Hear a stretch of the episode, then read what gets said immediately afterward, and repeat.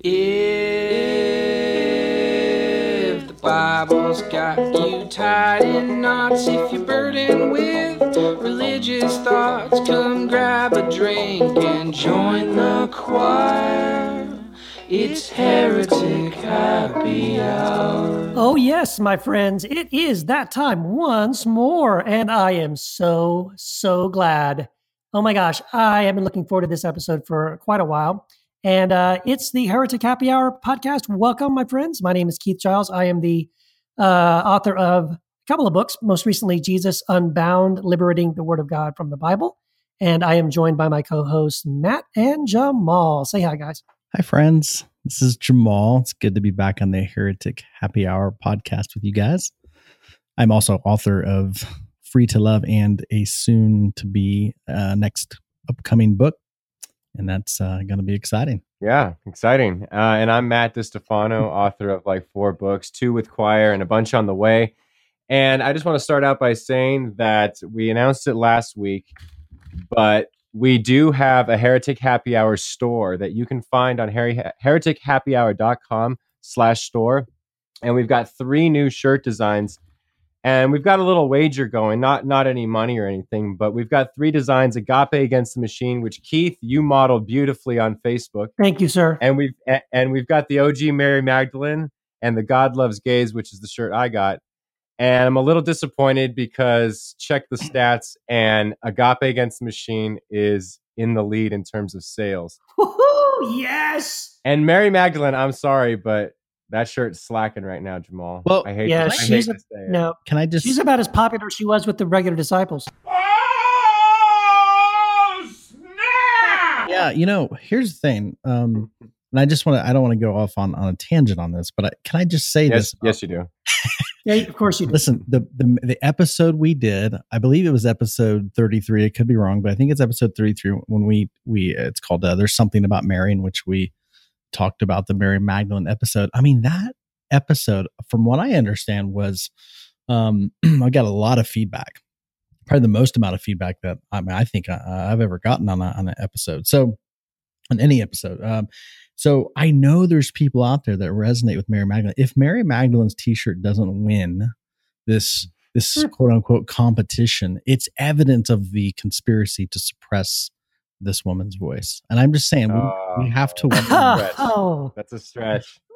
So like somehow someone is deleting the orders. No, I don't think that. I would just say that they can't. I would just say that it's just like people are reluctant. It's like people are reluctant to act on what they know to be true because it's. Well, you just gotta rally the troops, Jamal. You gotta rally the troops, listeners. I think. Look, honestly, here, this is the truth because I took a picture of myself wearing my shirt. Matt, you took a picture of yourself wearing your shirt. I saw no photographs of Jamal wearing his shirt. Well, I mean, just be honest, I'm afraid. I think it's marketing. It's all marketing. I'm just kind of it's advertising. I'm afraid of being called a heretic. I don't want people to look at me like it's one of these conspiracies. Oh, yeah, I can tell. But speaking of marketing, we've got to market something really exciting. It's the first ever 5th live show we got coming up. We are going to be down at the Sidecar offices again in Costa Mesa, California on February 23rd. And we're going to be right in the middle of our sex series. Yeah. How exciting is that? Yeah, you know what? We're getting the band back together. I love it. And see, people are afraid. When I moved up Boise, Idaho, they were like, that's it. That's no more live shows. And like, look, we're making it happen. So if you are down in Orange County, this is going to be a huge event. Please do all you can to be there. Totally. It's going to be awesome. And like Matt said, we're going to be talking about sex. Come on. Well, plenty of blushing. Yes. And plus we'll never ever again in the history of the show ever do a 5th live show, so this is that's right. This is the first and last time we will ever do a 5th live show. Yeah. That's right. Absolutely. That's right. Oh, and I think it is time for me to announce that we have a hotline. And yes, we do. We do have a hotline, and let's just, okay. I'll give the number out. So please, everybody, get your utensils out to write this down. The number is 240-343-7379 or 2403-HERESY. You guys can ask anything. I mean, anything you want to ask, you can call that hotline and ask any question, make any comment you want. It is not guaranteed to make it on the air, but I mean, it could, it's just depending on, you know, what we think about it. But I would encourage anybody, if you have any questions, any topics you want to see covered, any thought that has run through your mind as you're listening to the podcast, would love to hear from you guys. And you can also text that number as well. And I believe, do we have anything this week on the? Yeah, we got a voicemail. Hey, Mr. Heretics. This is Kosh. Yeah, you guys are just deconstructing or shedding light on things that I've had questions about for so long. It's honestly just blowing my mind. So, yeah, I just really appreciate the work you guys are doing and the things you guys are talking about. It's definitely helping out. I'm sure a lot of people like me who feel alone or have felt alone for a long time in our beliefs. Really makes us feel like we're part of the community again. I did have a question. I was listening to one of your guys' segments on salvation and heaven and hell. I totally agree with you guys. For the longest time, I couldn't wrap my head around this fire and brimstone, Dante's Inferno style hell that the Southern Baptist Church kept feeding me. But I wanted to know what your guys' thoughts were on kind of C.S. Lewis's take on heaven and hell in The Great Divorce, if any of you have read that. And yeah, it's vastly different from the typical American mindset on hell. But it's still not universalist in any way. So yeah, I would love to hear your guys' thoughts on that. Thanks, guys. Yeah. Well, so I don't know. Have you guys read the book? It's been so long. Yeah. I remember parts and bits and parts of it. Yeah. Have you? I read it. Yeah. Yeah. Jamal, have you read it? C.S. Lewis, who is that guy? Is he? He wrote The Lion, the Witch, and the Wardrobe, and Narnia. Oh, is he a film director? Yeah. Is he this guy. Yeah, he directs. Yeah, sure. Anyway, well, here's what I remember about The Great Divorce, because it's funny that he mentioned being Southern Baptist, and so I was raised Southern Baptist, and I was licensed and ordained Southern Baptist, and at the time, I was still sort of in that theology framework when I read the book. And so it did kind of tweak me at the time. I remember reading it and thinking, man, this guy, C.S. Lewis, he's, you know, I don't think I thought he was a heretic, but I thought this book makes no sense. Because what I remember about the book is that in his version of sort of the afterlife, people that are in hell are there kind of because they prefer it there. And then even if they sort of like take them to heaven, it's painful for them and they actually quickly want to go back to hell because they're just... that's kind of where they fit. But he underscores the fact that it's sort of, at least in his view in the book, people can go back and forth at their own desire, you know, at whatever they want. So that was the part of it that to me was sort of odd. I didn't know where he was coming from, what point he was trying to make, or even what he was basing it on. Now I read it and I think, oh, it's kind of creative and interesting. But at the time, I think I didn't understand what he was trying to say. Mm. Yeah. And I know C.S. Lewis, I wouldn't say he was a universalist, but he was certainly influenced by George McDonald, who was a universalist. And I know McDonald influenced him in a lot of ways. And I think, yeah, I think there's certain allegory you can pick up from it. I mean, we certainly can go from heaven to hell here in this life. So I think there's definitely something to that. I might not agree with his end belief or end view, but I don't know where he was at. So yeah, it's definitely better than the fire and brimstone shit. Oh yeah, I'll take that. That's true. Yeah, no, I agree. I like C.S. I'm just kidding about C.S. I like a lot of C.S. Lewis's, you know, just, I mean, the only thing I think I've ever read by C.S. Lewis was, and it really wasn't a book that he intended to write. It was a collection of talks that he gave. It was called Mere Christianity. And it was a bunch of talks he gave on the BBC during World War II.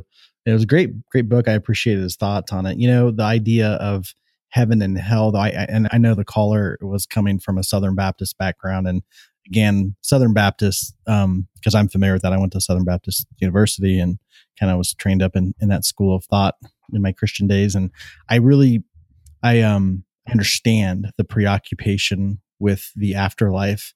But it really is, honestly, you should just forget about it, like drop it, because Jesus never talked about the afterlife. Very rarely did he talk about the afterlife. Most of the gist of his teaching was about heaven and hell as it pertains to a state of being. And that primarily has to do with right now. And he rarely talked about the age to come. He touched on it, kind of alluded to an age to come, but really didn't go into a lot of detail with it. So this idea that the gospel is about where you go when you die is a literal invention by Western Americans going back 150 years or so. It's pointless. And the Roman Catholics invented that too. Yeah, we had Roman Catholics invented hell in the 4th, 5th century. I mean, there was ideas of it, but it's really more Dante's Inferno and Greek mythology. You can just drop it. Yeah, I mean, we've already done a whole series on hell, so you know, you guys check that out. Yeah, but don't we have something else a little bit different in this version of the hotline?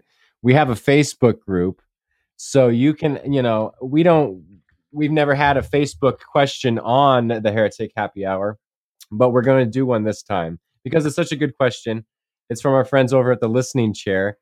And they wrote, this high church-loving mainline Protestant is a little sad sacraments didn't come up in episode 38 on worship. What say ye, heretics? So what say ye? What say we? What say we? Well, I mean, it was a good... I mean, I kind of wish you would have brought that up before we were pretty much wrapped up this series on church.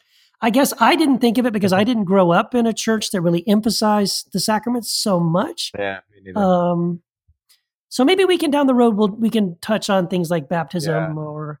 I know we're going to be touching on marriage when we get into the sex series. Sure. Yeah, but we're going to have to kick this one down the road. But I'll play the Girardian card and say that I'm all for sacraments, and I think they could be a great form of worship because we're so ritualistic. I think we need that in our life, and those sacraments, I think, do sort of create this iconic thing where we can get in touch with the divine and all that good stuff. So I think they can be a fine form of worship. Mm-hmm.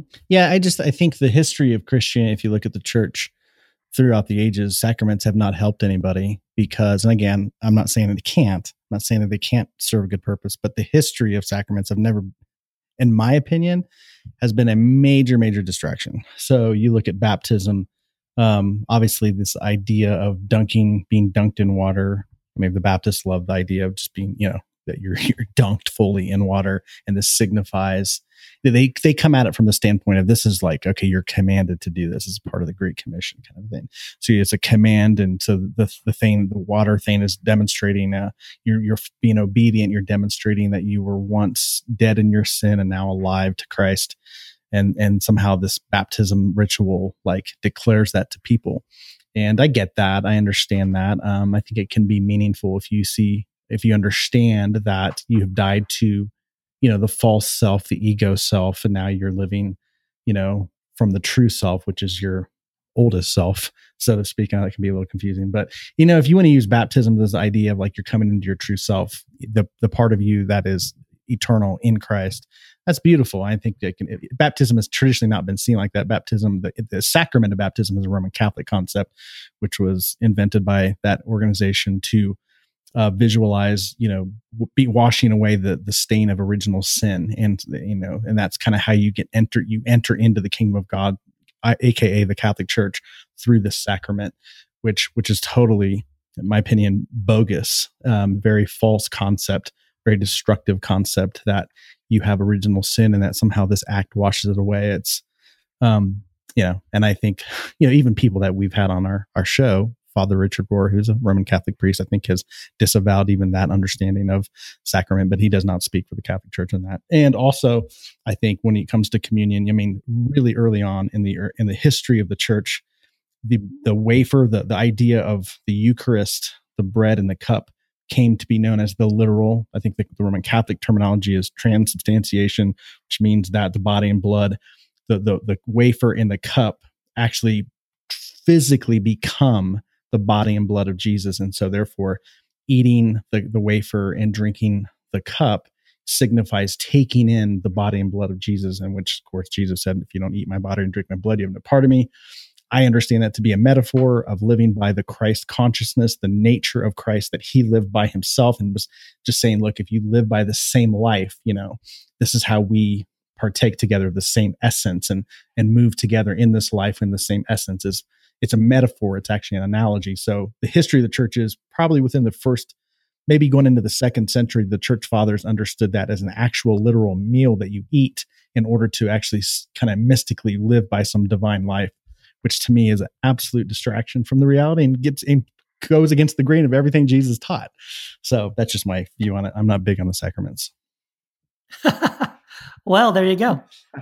And so let's talk about the Patreon page. We have a Patreon page for our fans who cannot get enough of the Heretic Happy Hour podcast. They're willing to pay a little bit extra to help support what we do and to allow us to do even more.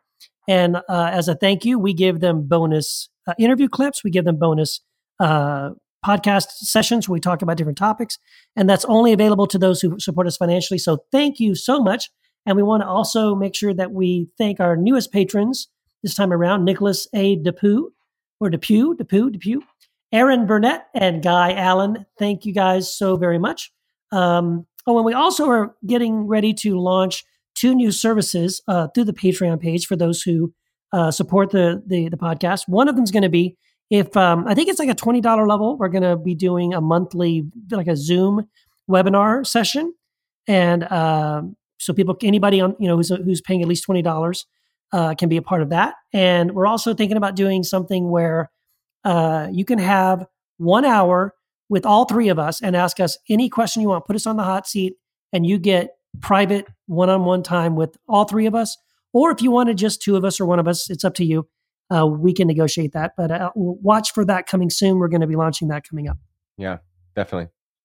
Yeah, which means that it's time for the Heretic of the Week. It's the Heretic of the Week. Hello, I'm Arianna Caligiuri, and I'm a heretic. Woohoo! Hi, Arianna. Arianna, it's so good to have you on the Heretic Happy Hour podcast. I am super excited to be here. Yeah, absolutely, absolutely.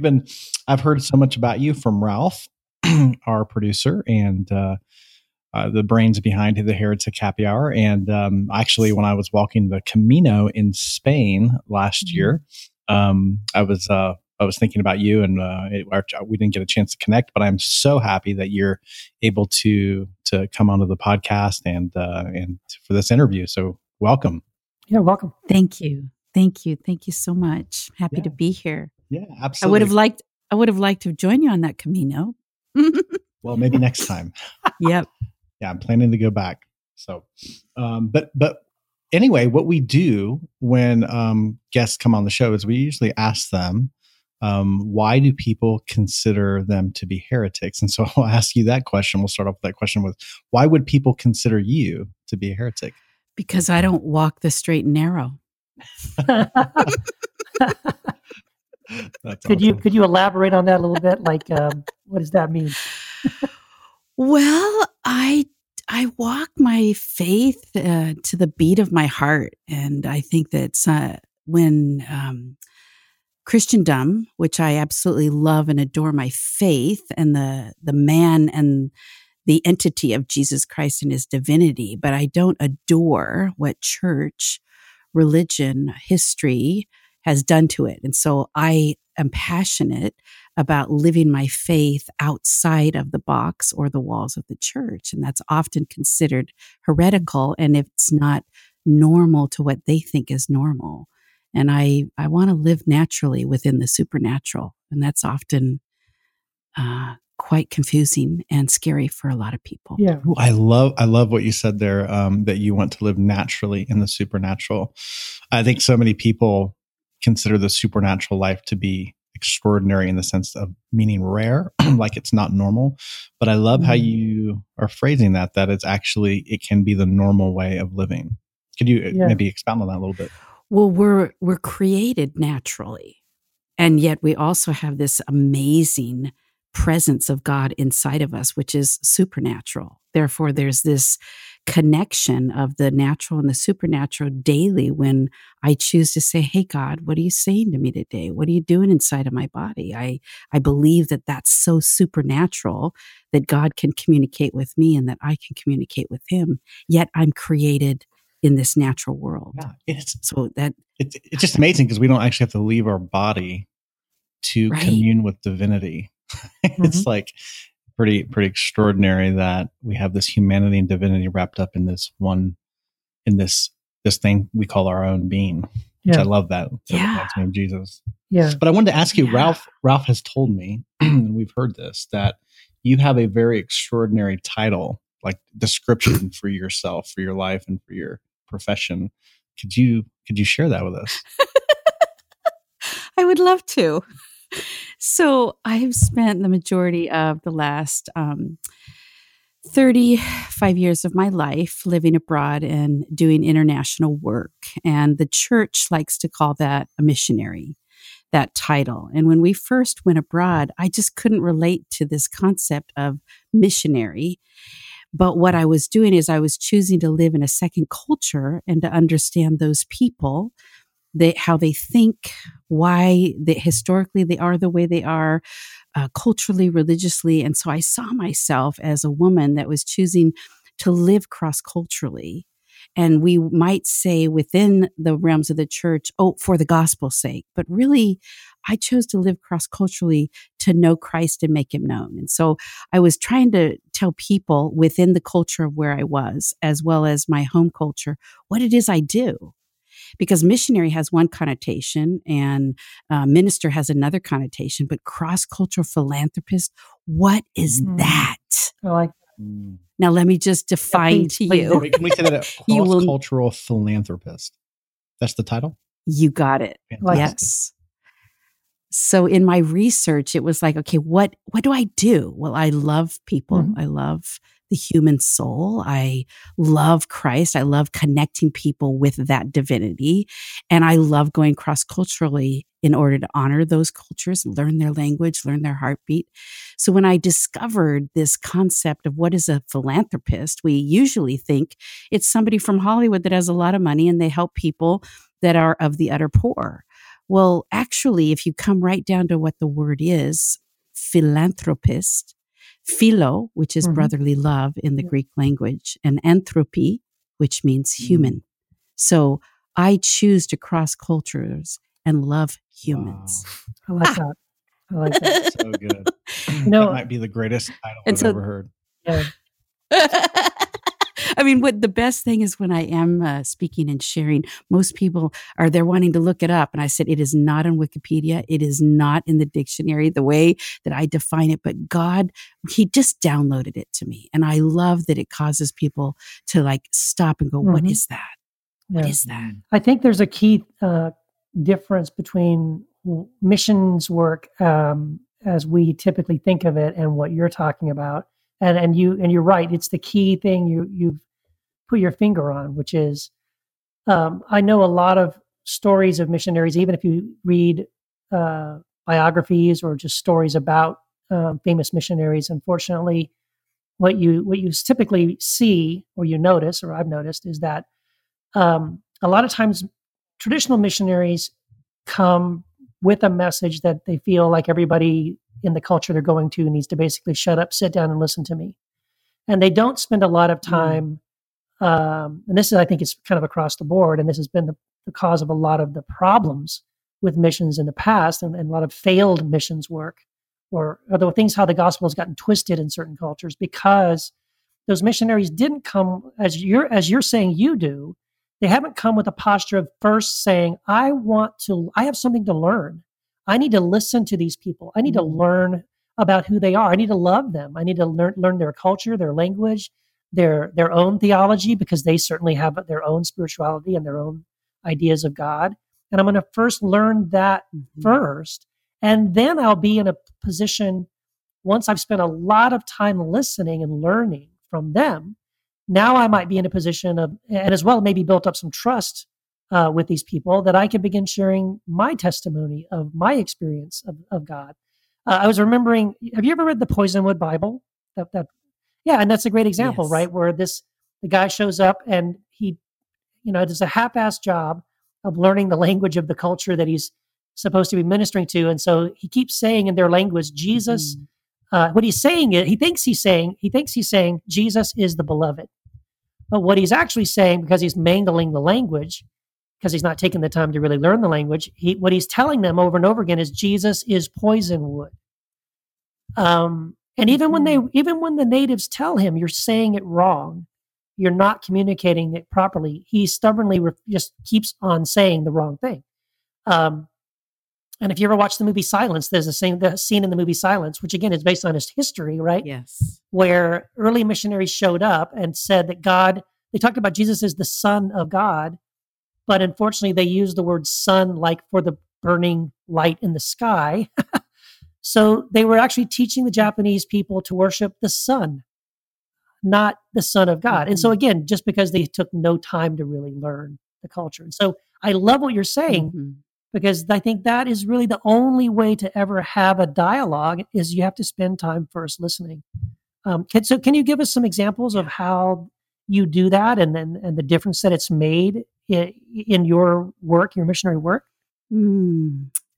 Well, I'll go to the first country, Greece. We were there for 10 years in Thessaloniki in the late 80s, early 90s. And we chose to just live amongst them and learn their language. And the Orthodox culture is 98% within that country. So we chose to learn about the Orthodox Church. And they believe in praying to icons. So I chose to get an icon of Christ, and I learned that in the woman's kitchen in Greece, for example, she has her icons with a candle facing east towards Jerusalem. Well, I thought that was pretty cool, but as an evangelical, it caused a lot of questions when they would come to my home, which I loved. But I would put that in the corner of my kitchen. And so these Greek women would come in and they would say, "Oh, Arianna, ise Elenida. Oh, hideni me, imi Elenida mesis tin kadiamu." And what I said to them, "No, I am not a Greek." They asked me, "Are you a Greek woman? Are you a Greek believer? Are you an Orthodox?" And I said, "No, but inside my heart, I am." That opened up so many doors of relationship, of respect and honor and kindness you wouldn't believe. And then when I learned to go to the church and light the candles, which has such a beautiful significance that we've lost in evangelicalism, that beautiful time that you light a candle and you say a prayer for somebody. It is your example in the natural to reach the supernatural. And so I have continually had many doors open up to me in the country of Greece in that way. Yeah. That's one example. Oh, that's beautiful. Beautiful. That's very different. Your perspective, your outlook on sharing the good news or being or modeling or manifesting in your own being the good news is very different than obviously that we typically hear of in the evangelical church or world. And I'm just curious as to what that process was like for you. Like, did you grow up in an evangelical religious background? How did you come into your frame of thinking now? Like, what was your process like? I love that question. I was not raised in a Christian home at all. Although at 8 years of age, I noticed this building that we would pass all the time. And one Sunday morning, I went to find out what it was and sat there and had my first encounter with the Holy Spirit, the presence of who is God, what is this? And then throughout my childhood until I was a teenager, I was not exposed to any Christendom at all and was still hungry for the spiritual. I was always hungry for more of what was filled with love. Like I know me, I'm a very loving, heartfelt woman. Like my heart beats outside of my chest. And that was my connection of, well, what is love? Well, love is God. Well, who is God? And so my first encounter with him after I was 8 years old was in the Jesus movement. And so that's when I found my faith and understanding what it meant to have a conversation with God, what it meant to read his love letter to us, which is the scriptures, and what it meant to move in the freedom of the Spirit. So my background is first and foremost the Jesus movement of studying scripture and moving in the Spirit and falling in love with the God of the universe in a very organic, natural way. Can I ask you something, Arianna? Because this is, yes. Because I'm having a very similar conversation at this very moment with some of the people on my own blog and things. And it comes up a lot though. And in conversations with people. So, like, I love what you just said. You went into this church as a young person and you just had your first encounter with the Holy Spirit. What do you say to people, or what would your advice be to people who say, look, I've been a Christian my whole life, but I have never heard the voice of Jesus. I have never had an encounter with the Holy Spirit. The only thing I know, the only way God ever speaks to me is when I sit down and read a chapter or a verse from the Bible. How would you respond to them? I would ask them if they understand or are familiar with meditation. Because I believe that when we are still and quiet, we give opportunity for God to speak. We still our mind, we still our heart, we still our souls, and we can then ask and wait, and He That's promises exactly right. to answer. Yeah, Aaron, I love that answer. I love, obviously one of my favorite verses from the Bible is Psalm 46:10, when it says, "Be still and know that I'm God." And so I always tell people, like, if you really want to know the divine, there's only really one way, and that's through stillness. Yeah, because you'll, like, it's in the stillness that you get in touch, I believe, with your own heart, which is really the only place you're going to find God anyway. And so it's that place. And then so it's like the voice is always there. It's just that we're so in our head and we're so hearing all the thoughts, all the ramblings, all the fears, all the things. And that we're so focused on that we can't actually hear our own heart, which is really always in communion with the divine, because that's where God is. Right. And so I think if people can just get still, it's not a question of like, and people then wrestle, was that God's voice? Was that my voice? And it's like, it doesn't even matter, because, if you're trying to parse the voice, you're not listening. That's so you just listen and whatever. And it usually does sound like our own voice, but that's the point. I love, there's a quote that Richard Rohr recently came out with, and he said, God, me too. He said, God comes to us disguised as our own life. And I love, that's a really profound statement. And I love that. And I really, really hear that in what you're saying. Yeah, it's beautiful. Yeah. I think also that, that there's this question of hearing God's voice or knowing the Holy Spirit. And many people are questioning that.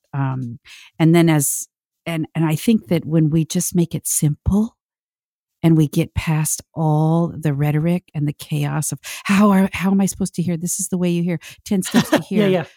We want the give me the formula. What do I do? Step one. Exactly. And when we look at the life of the divine, when we look at the life of Christ, He was so simple. He just said, Take time.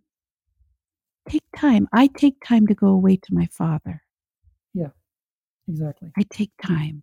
And so I know that in our Western world, prayer is usually us speaking. But in the Eastern world, prayer is a lot of listening. Yes. Oh gosh, yes. That is, and you know what that is? I think that's a very key thing too, like everything we're talking about here, right? It's it's that well, even what we just talked about missions, right? We don't do missionary work by listening. We don't even go to God. Come on. We don't even go to the creator of the universe in a posture of listening. We want to tell God a bunch of stuff and then say, okay, I'm done, and walk away. Like, what are we doing? We're in this, always in this mode of, I've got something to say, listen to me, instead of in humility saying, I don't really know anything, but I sure want to learn. I want to be in a posture of listening and learning and growing and acknowledging my own need to be transformed and grow and learn. Whether that's in God's presence or in the presence of another human being. Mm-hmm. We've spent some time, I'm just thinking of another example for you.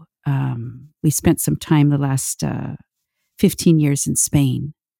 We were 10 years in Greece, 10 years in Germany, and last 15 years in Spain. And we started a small nonprofit using arts as our medium to connect the heart to their creator.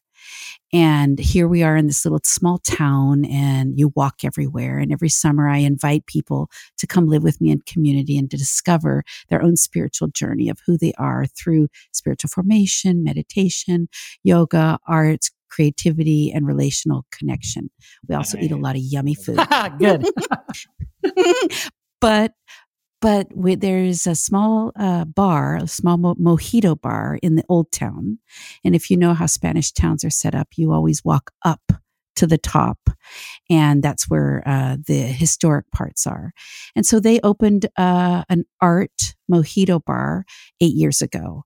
And we built relationship with them. And they have a story above the actual bar where they open it up and you can, you know, drink and play games and eat as well. And I asked them, could we do some workshops in there? We just like to do some creative workshops and just connect to the people here in the old town. And they were like, absolutely, Arianna. And I said, you know, that some of the people that I bring over have a really strong faith, Christian faith background. Are you okay with that? And they said, absolutely, we are okay with whatever you want to do in our mojito bar. We would just like to open it up to you guys to order and, you know, eat from and drink from what we have to offer. And it was like, yes. So we have done that for the last 8 summers, building relationship with these people who, she says to me every year, I don't know where you get all these amazing people that come to visit us. She goes, I'm not really interested in the Christian God. She goes, but I really love who you are and the people you bring to us. And so I love that. Like, that's hands off. That's like saying, I cannot be the Holy Spirit to bring anybody to Christ or salvation. I just want to love people. I just want to love them through the way they are. So one year we had a group of young people that had signed an agreement with their sending organization that they would not drink alcohol. But we are every Wednesday doing our workshops in the mojito bar. So this is divine and lovely at the same time. So we told this to the owners, and the owner says, you know what? We're going to create a drink for your people. Huh. So they have what's called nojitos. It's got no alcohol, but it's got everything else in there. And so look at that. Look at that. That's crossing cultures in a philanthropy way of saying we respect each other because of what we share. And God is the God of that love and what we share. But let Holy Spirit be Holy Spirit inside that. And there are so many stories, but I just thought of that one of how they met us and we met them. And there's this unity.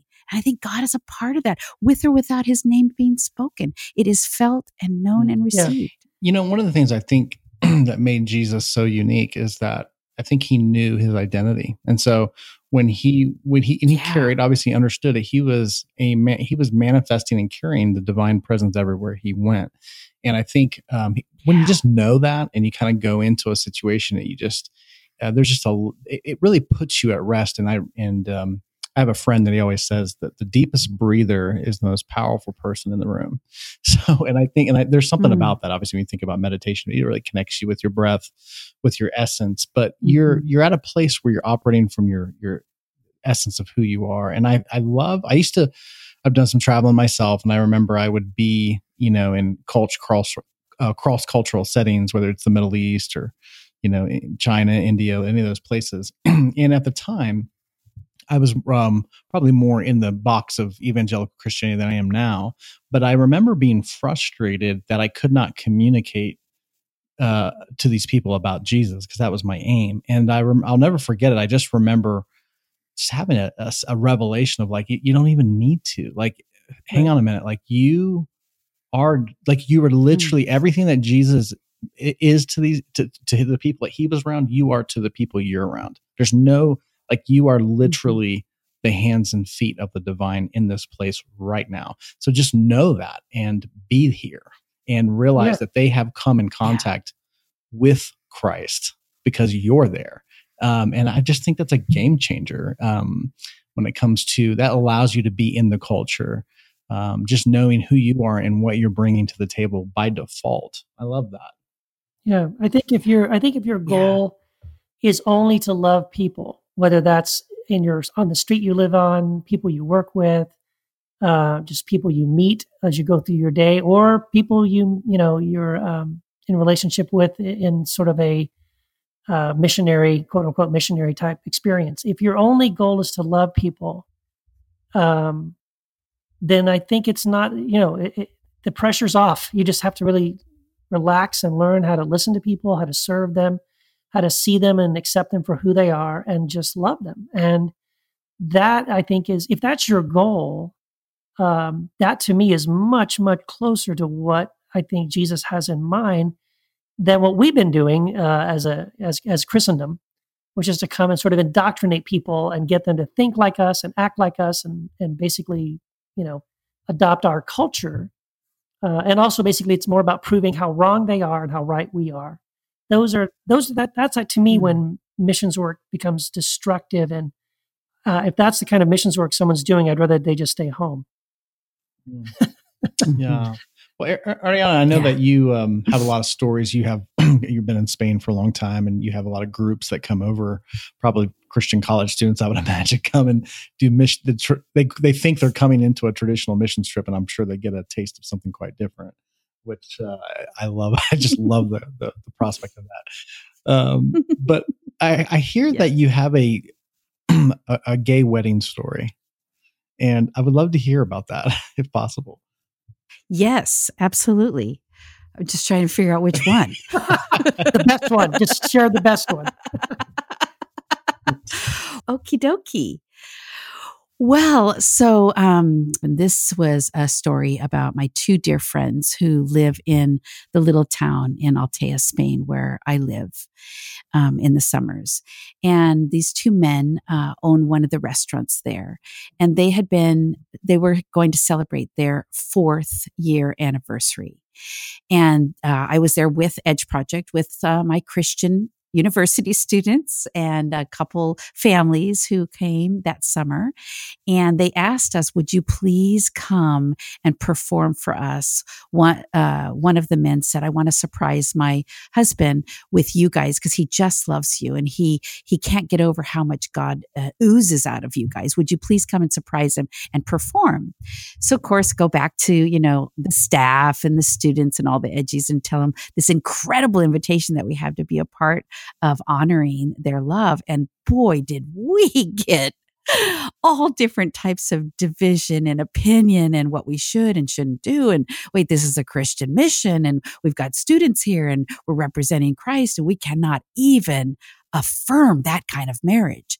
And I just stopped. I don't know what happened, but I just stopped the conversation. And I said, wait a minute. We have no right to ever tell anybody who they can love and who and how. And if that is their choice, it is our honor and privilege to promote love in their life, which is what I know Jesus says to me. You will love. You shall. You want to. You can love others as I've loved you. And he loved without any condition. And therefore, we went. It was really beautiful. Some did not want to participate, and absolutely release them. There was no pressure that they had to join us. But when we came, and it was a 3-story restaurant, and we arrived on the bottom floor and we started singing and dancing and doing spoken word. And the one husband who was surprised began to weep. And his family was there who lives in the town, aunts, uncles, grandmas.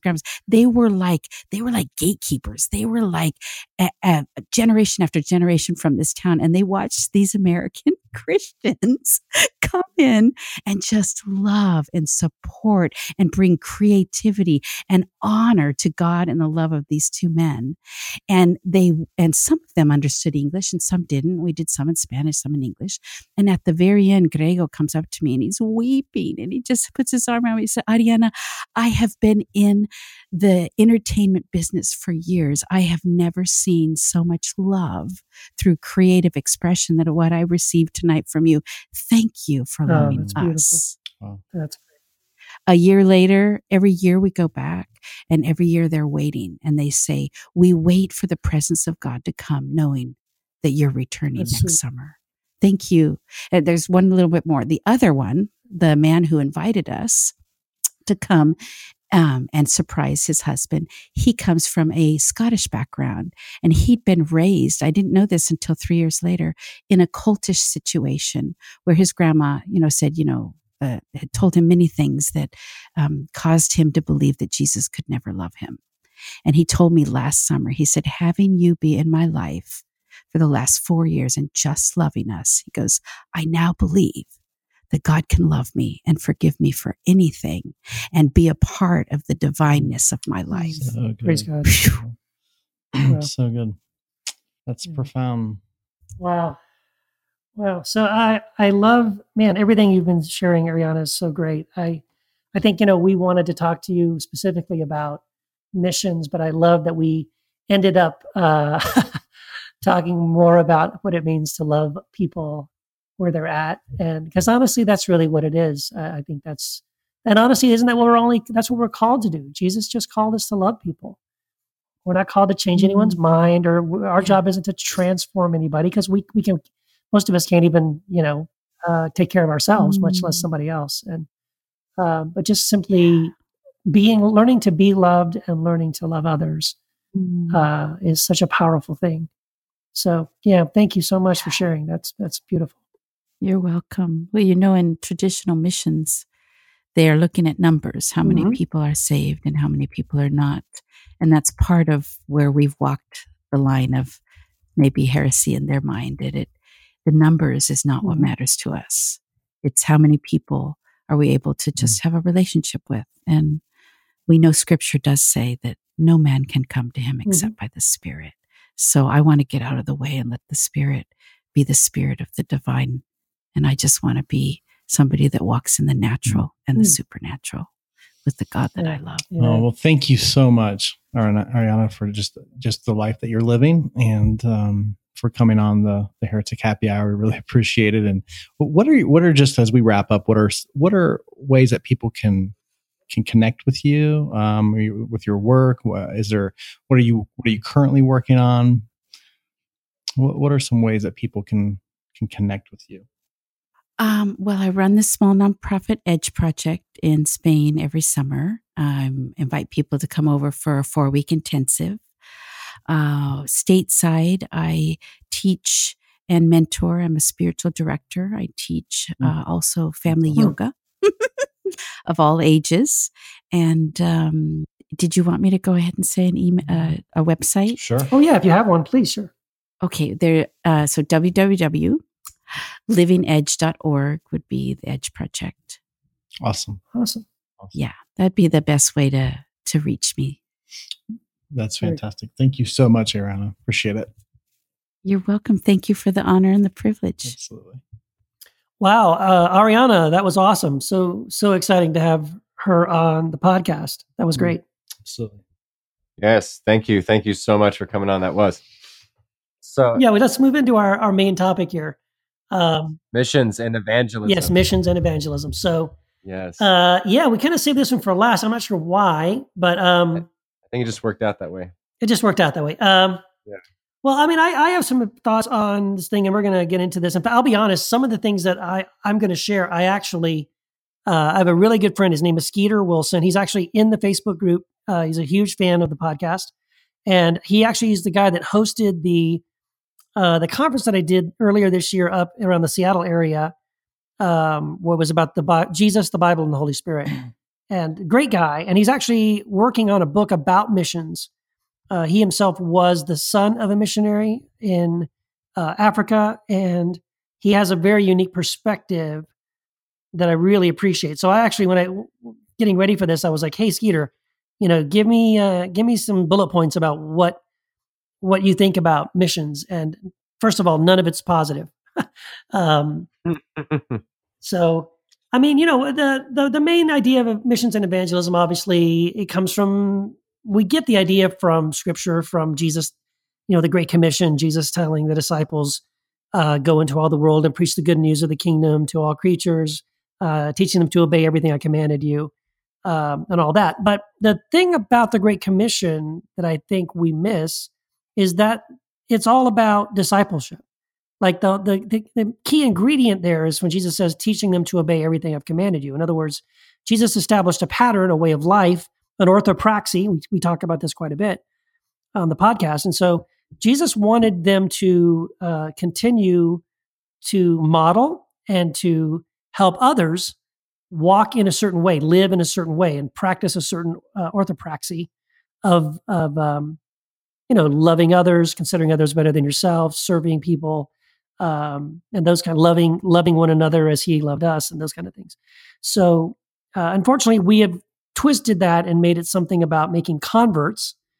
Because we made Christianity not about what we do and how we disciple, but about what we believe, and so that we don't go to hell or some shit. Yeah, and that goes back to our original caller on the hotline who was, question about the afterlife. But that to me is one of the major reasons why we have gotten away from understanding what did Jesus mean when he talked about making disciples. Like, we've completely gutted that of any meaning because we're so focused on the afterlife, which there is none. Again, I've said that before, like, this is not the focus of Jesus at all, like literally not the focus. So, when we change what the focus of the teaching of Jesus is about, then we literally lose the essence of what he actually modeled, which he didn't model. It had nothing to do with the afterlife. It was literally about the life we experience here and now. Right. Yeah. Yeah. So, I think there's nothing wrong with going out of the country and helping people and doing all those things. I've never had a problem with people who want to go and help, but it just always seems like there's this like ulterior motive. Like it's important to,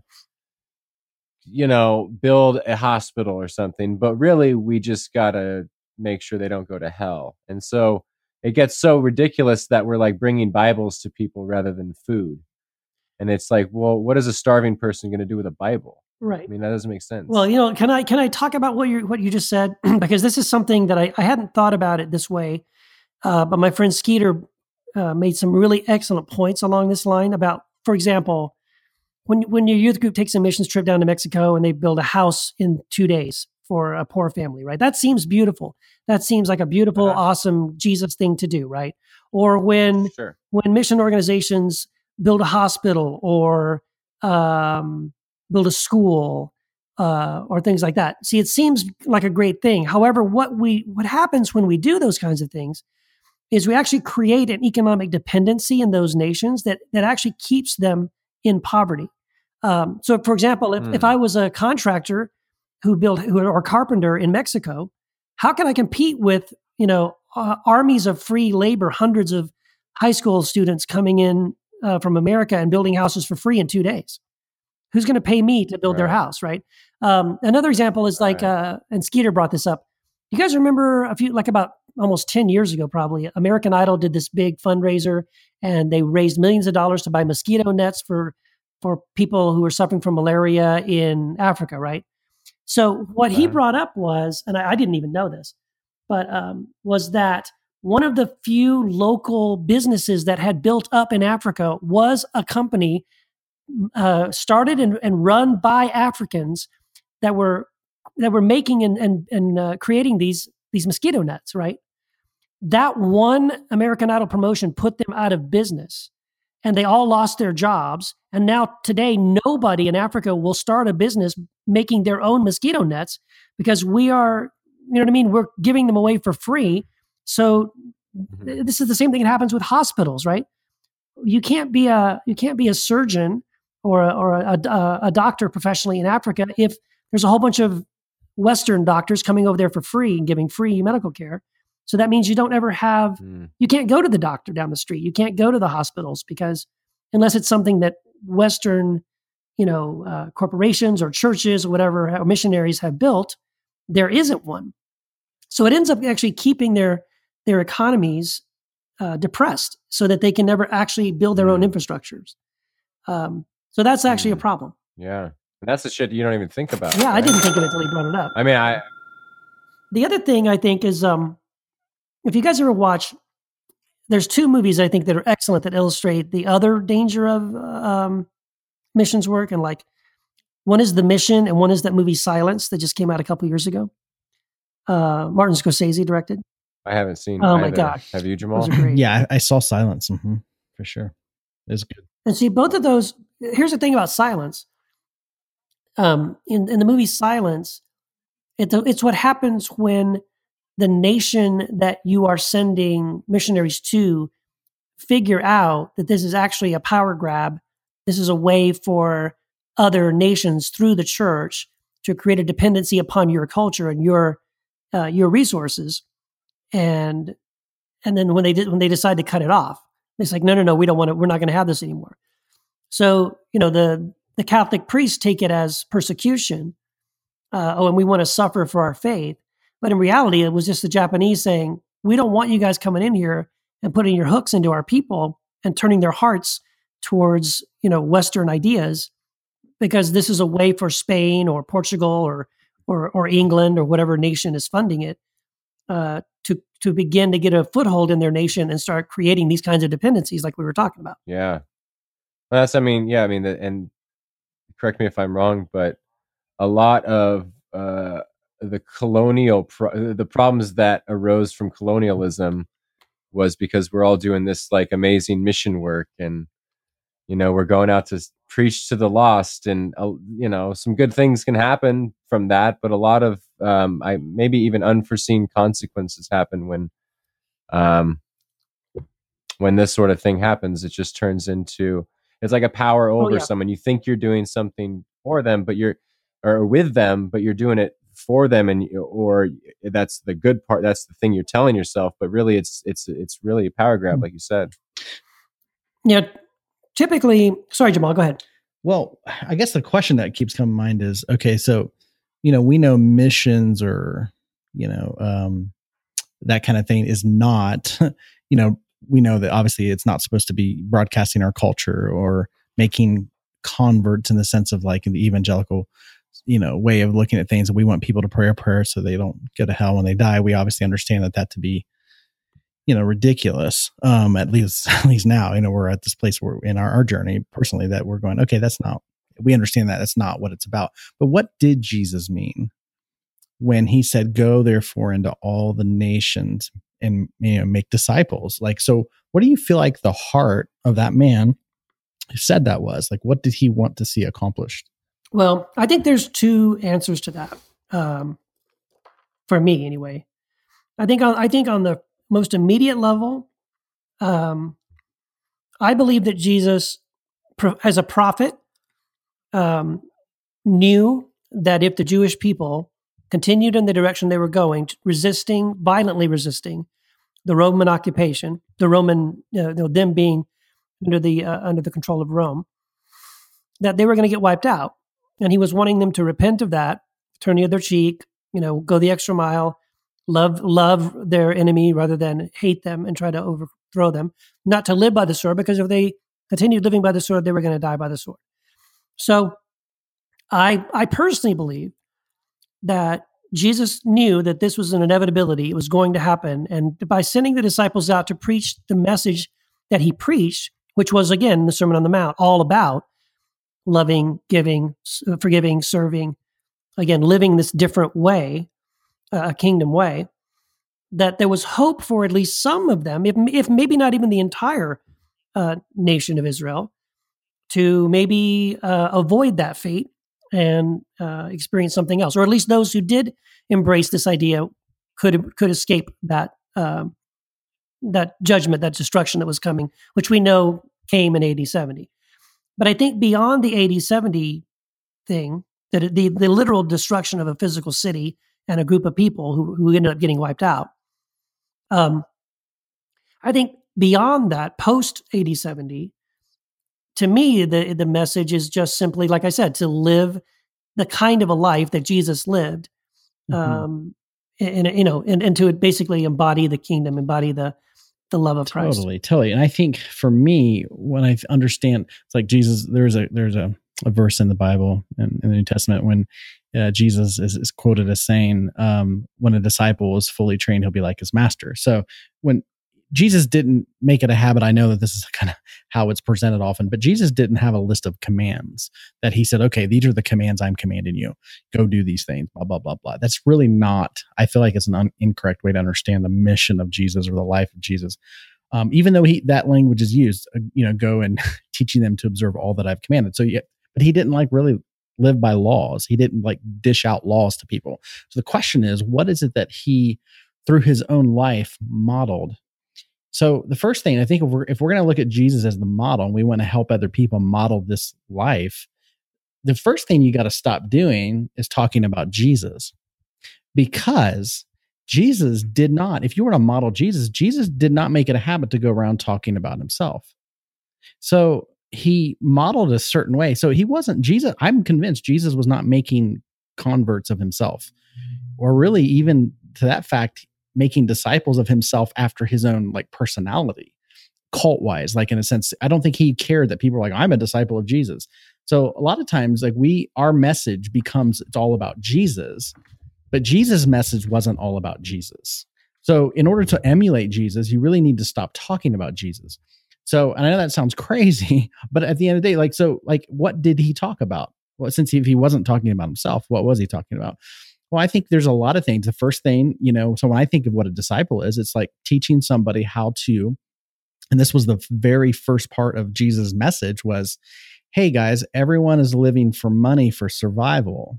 Everyone is like working for survival, all this kind of thing, but you can't do that. Like in this new world that's coming, there's a higher calling for you. So instead of living for money to like survive and just, for food and clothing and shelter and all that kind of thing, which is pretty much what occupies the world's focus. He's like, it's not going to be that way for you. For you, you're going to seek first this internal place, which is the kingdom of God, which is within us. And everything you need is going to flow out of that. So he was teaching people not to like work for money in the sense of like, don't make your life focused on how you're going to live. Like there's just something beyond that. So to me, like that's the essence, a huge part of like helping people emulate this life. Because if you look at the life of Jesus, Jesus was motivated and his life's work was centered around bringing this realm of heaven to earth through, through first of all, like loving and serving people. That was a huge part of it. I think the other thing is like, you can really see how he lived, and he was not motivated by crisis. Like, so he's on a boat and there's a storm coming and people are freaking out, and he was literally at another plane in which he was at rest and he was at peace. So there was a quality of his life that's like, oh, he doesn't seem to be going from crisis to crisis, trying to put out fires.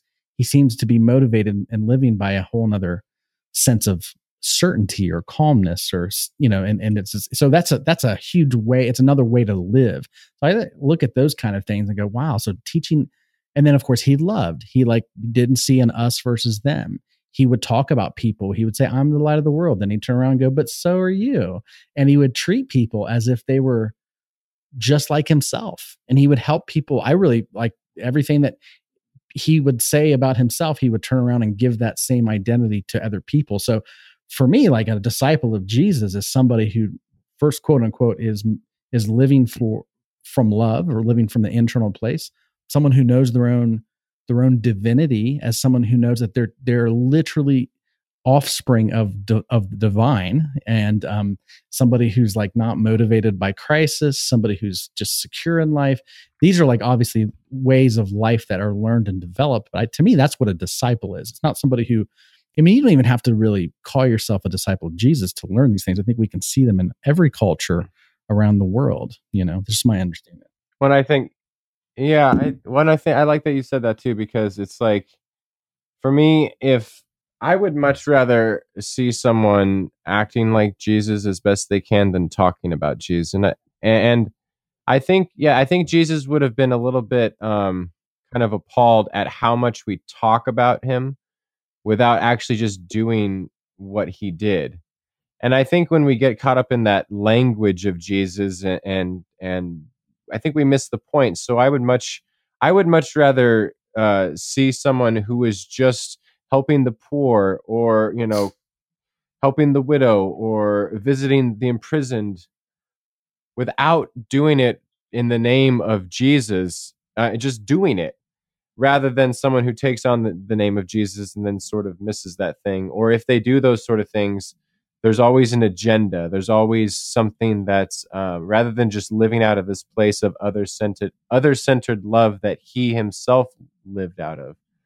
And I think that's the whole point of something like Matthew 25, where it's like, we always want to talk about how people go to hell when they die. And it's like, well, if anyone goes to hell, it's the Christians who take the name of Jesus and then don't act like him. And that just rubs me the wrong way. So anytime I see all these missions trips that is so like Jesus, Jesus, Jesus, Jesus, Jesus, it's like, just go be Jesus rather than blabbing on about him all the time. Well, yeah, I mean, I'm really huge on, again, this idea of orthopraxy versus orthodoxy. And I totally agree. We should not be talking about Jesus or even, I mean, in some ways that's an improvement because usually what Christians are talking about is things that Paul says. But again, if at the end of the day, all you're doing is talking about anything, what's the point? It's useless. So absolutely, we need to be sure, actually putting right into practice what Jesus said. And say, I would challenge what Jamal is saying about Jesus doesn't talk about himself. I actually think he talks about himself all the time. He does talk about the kingdom more than anything. That is what I think his message is really all about. But tied to the message of the kingdom is the fact that there's entering the kingdom is submission to him. So you're like this. That's why Jesus says in the Sermon on the Mount, "Why do you call me Lord, Lord, and not do the things that I command you?" That's why he gives the parable about the wise man who built his house upon the rock, which means that in the example, he's the one who heard the words of Jesus and put them into practice. He's the wise one. And then the foolish one is the one who heard the words of Jesus and did not put them into practice. So Jesus is big on taking his words and putting them into practice. I think he does point to himself a lot as an example of that. He talks to the Pharisees and says, You search the scriptures because you think in them you have life, but you refuse to come to me and have life. I don't think he's talking about himself. I would totally disagree that he's talking about himself. So what's he talking about when he says you refuse to come to me? I think he's talking about the essence of what he's living by, the ethic. Because I'll give you an example. I would not say that the entrance to the kingdom of God comes through Jesus, the person, because then what do you do with a guy like Mahatma Gandhi, who absolutely, in my opinion, lived out the ethic of the kingdom of God and wasn't like being obedient to the words of Jesus, but he could read the Gospels. But actually, he was. Gandhi read the Sermon on the Mount every day of his life, like the last 3 years of his life. And he agreed with it, but he had been living that his whole life before Jesus ever came on the scene. So he most of his adult life, he'd been living that. He read the words of Jesus and recognized them as being his own ethic. But I think his entrance into the kingdom came through the, and I so when Jesus calls, it's just like when he says in John 14:6, I am the way, the truth, and the life. I don't think he's appealing to himself as a cult leader. I think he's saying the essence of who I am. This is the way, into the source. It's the way I'm living, I'm modeling, I'm demonstrating this. This is no different than when other teachers have said that, but I don't know that Jesus is saying like that's how we get into this mess of making converts of the man Jesus and creating the tribe of Christianity, because we feel like he is like the gate in the sense of it's the person of Jesus that's the gate into this kingdom. But it's the Christ essence that he's pointing to, I think, that we can all point to within ourselves. I think we all possess the same thing. So Mahatma Gandhi in his day could say, hey guys, you refuse to come to me. He could look at some of the leaders in his culture, or Martin Luther King Jr. could look at the leaders in his culture in his day and say, guys, you think you're reading your Bibles. And he actually did say stuff like that. You're reading your Bibles, you're trying to obey God, but you refuse to listen to my heart and come to me. So he's to me, not appealing to personality or some like cult leader kind of thing, like I'm looking for disciples, but he's pointing to the ethic that transcends his temporal human existence. But I was real quick. I want to challenge just one quick thing. Like what you just described, and you called that converts, but see, that's not convert. A convert is not someone who follows Jesus. Someone who follows Jesus is a disciple. And there is a difference in my mind between a disciple, who is someone who puts into practice the life and teachings and ethics of Jesus, which I think is what it's about. That's what it's like to mean live a kingdom life. A convert is the opposite. It's what we're saying is someone who says Jesus, Jesus, Jesus, but doesn't do any of it, has no intention of putting into practice anything that Jesus said about loving your neighbor or loving your enemy or caring for the poor or doing any of those things. They're a convert. They said their prayer, they have their fire insurance, and they're waiting to die so they can go to heaven. And there's radical difference between a disciple and a convert. I think I agree with both of you guys, because I think on the one hand, Jesus is pointing to his Christ nature and all that good stuff that Jamal said. But on the other, I think Jesus is pointing to himself as a person, I think understanding the human propensity to follow. Yeah, the mimesis. There's a mimetic thing going on, right? We need someone to follow. And Jesus is saying, follow. We have my one beef my one beef with Buddhism, though, and things like that, is that there's this, you know, concept of renouncing your desires. And I just think that's an impossible notion, because that itself seems like a desire.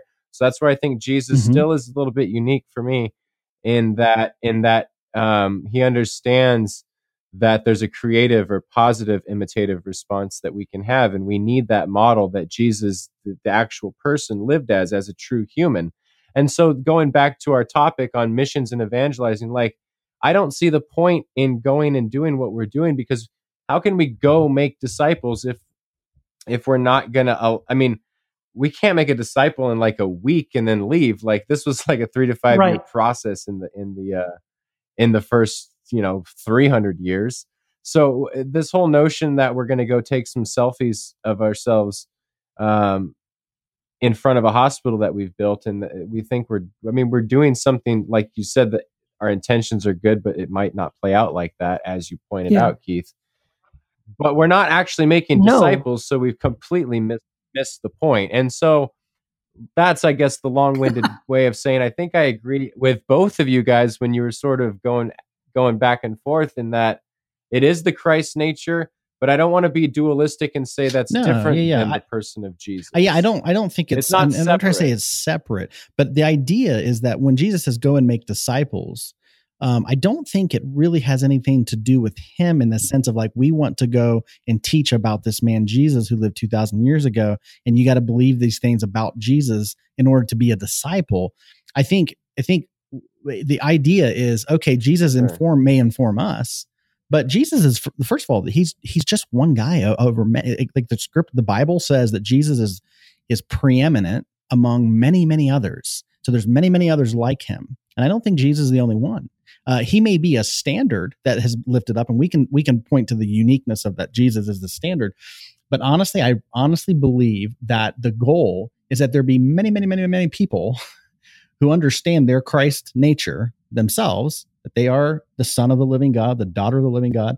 And as they move into this identity, they themselves become their own reference point, not Jesus. And I know that's right, but I honestly believe that's what Jesus wanted from us. He actually did not want to replace ourselves as our own reference point. And I think that's why he said, it's better that I leave. And it's because we have a tendency to make it all about Jesus, when to really understand the heart of Jesus, we have to understand who we are. I just really think that's a huge difference here. Yeah. Are you going to go on a mission trip to teach that? Maybe. Yeah. I love you, Jamal, but I really disagree on that idea. But we've been going round and round on this whole thing for a long time. Yes. So, and I don't think we're going to solve it right now. So. Yes. And that's okay. Nor are we going to solve the question of mission. Don't do it. That's my thing. Stop. Don't do it. Don't time. Don't go to mission trips. Volunteer at the local homeless shelter. But if you do go to missions, if you do a missions trip, help people understand that they're just like Jesus.